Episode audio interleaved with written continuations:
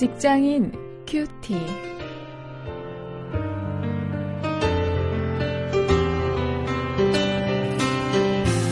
여러분 안녕하십니까? 9월 15일 오늘 계속해서 고린도 전서 11장 17절부터 34절까지의 말씀을 가지고 일터 전도를 주제로 해서 화해와 평화의 성찬 이런 제목으로 함께 말씀을 묵상하십니다.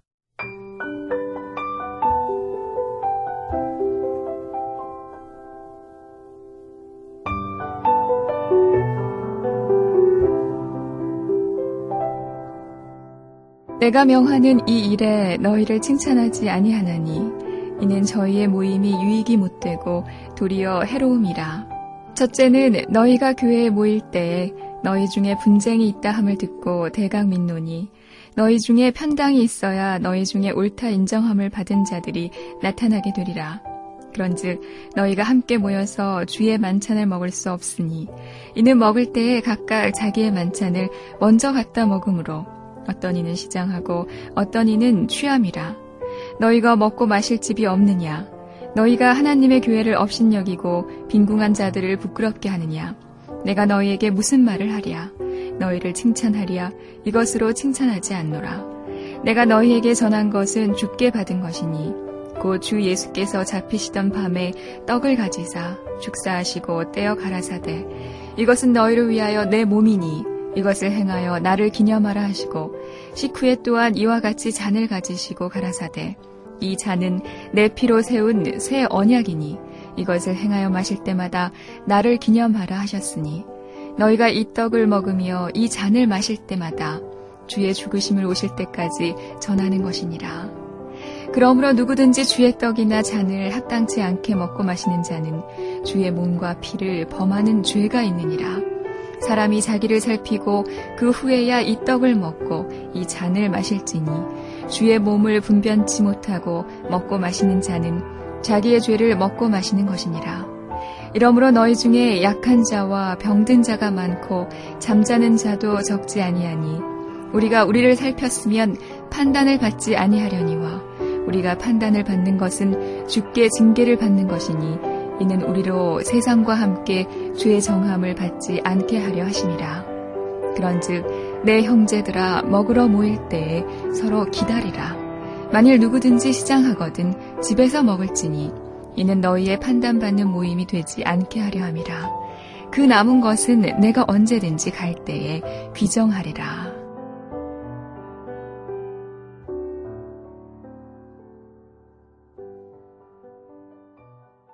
며칠 전에 이 제가 섬기는 교회 청년부에 아, 우리 청년들이 아, 우리가 인원도 얼마 되지 않는데 우리가 참 이 외롭다고 하는 사람이 많다.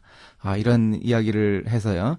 이 자기들끼리 이 저녁에 모여서 식사하는 자리를 마련을 했습니다.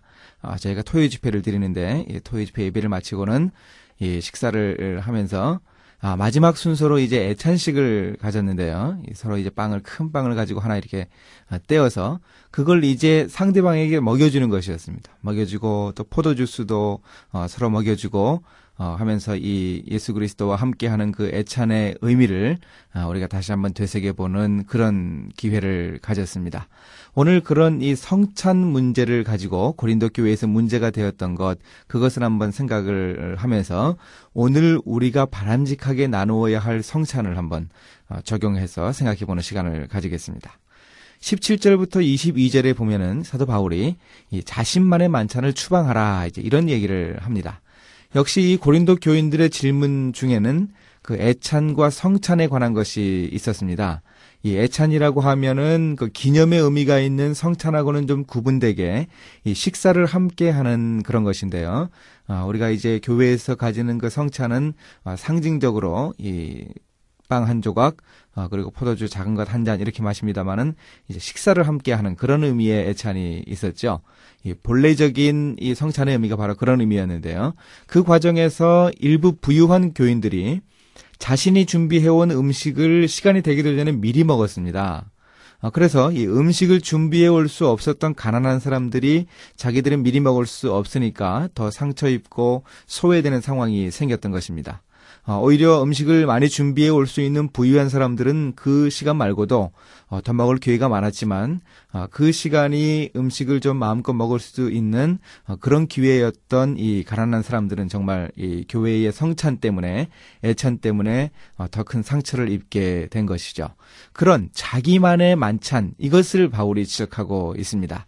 아, 이렇게 자기만의 만찬을 하게 되면 하나님의 교회를 업신여기는 것이고 또 가난한 자들을 부끄럽게 해서 결국 공동체를 파괴하는 것이라 이렇게 이 단호한 어조로 바울이 어, 고린도 교인들을 꾸짖고 있습니다. 자, 그럼 이제 어떤 성찬이 바람직한 의미의 성찬입니까? 23절부터 34절에서 어, 사도 바울이 이야기합니다. 화해와 평화의 성찬이 되게 하라 하는 것입니다.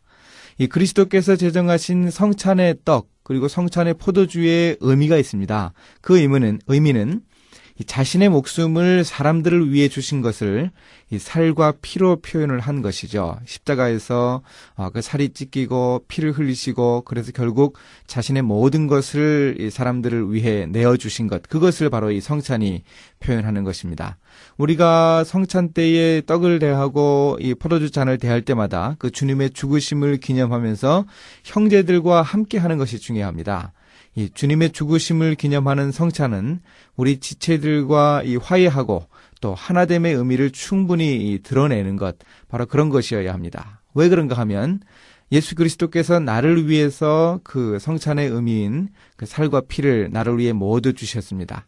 그런데 내 옆에 있는 형제, 그 형제를 위해서도 역시 예수님이 나와 동일하게 살과 피를 찢어서 이 구속을 허락해 주셨죠.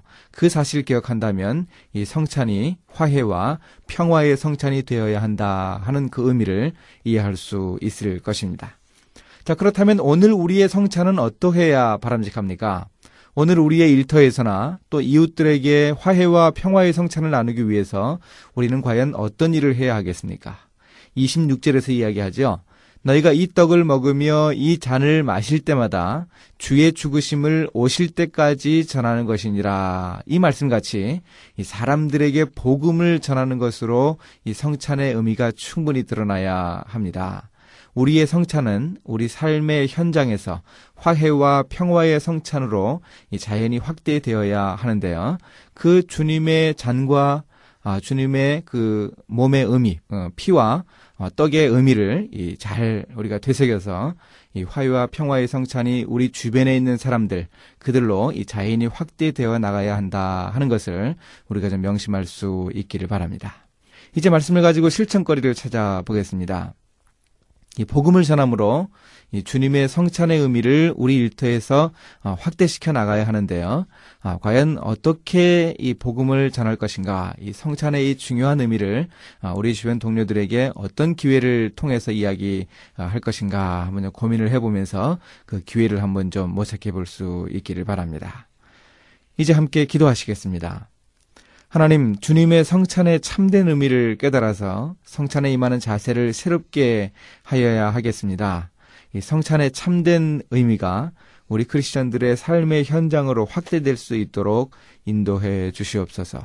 예수님의 이름으로 기도했습니다. 아멘.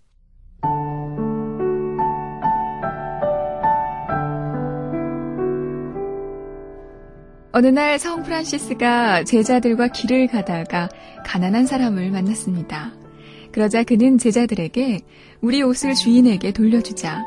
이것은 가난한 사람을 만날 때까지 빌려 입은 것이다 라고 말하며 자신의 옷을 벗어주려고 했습니다.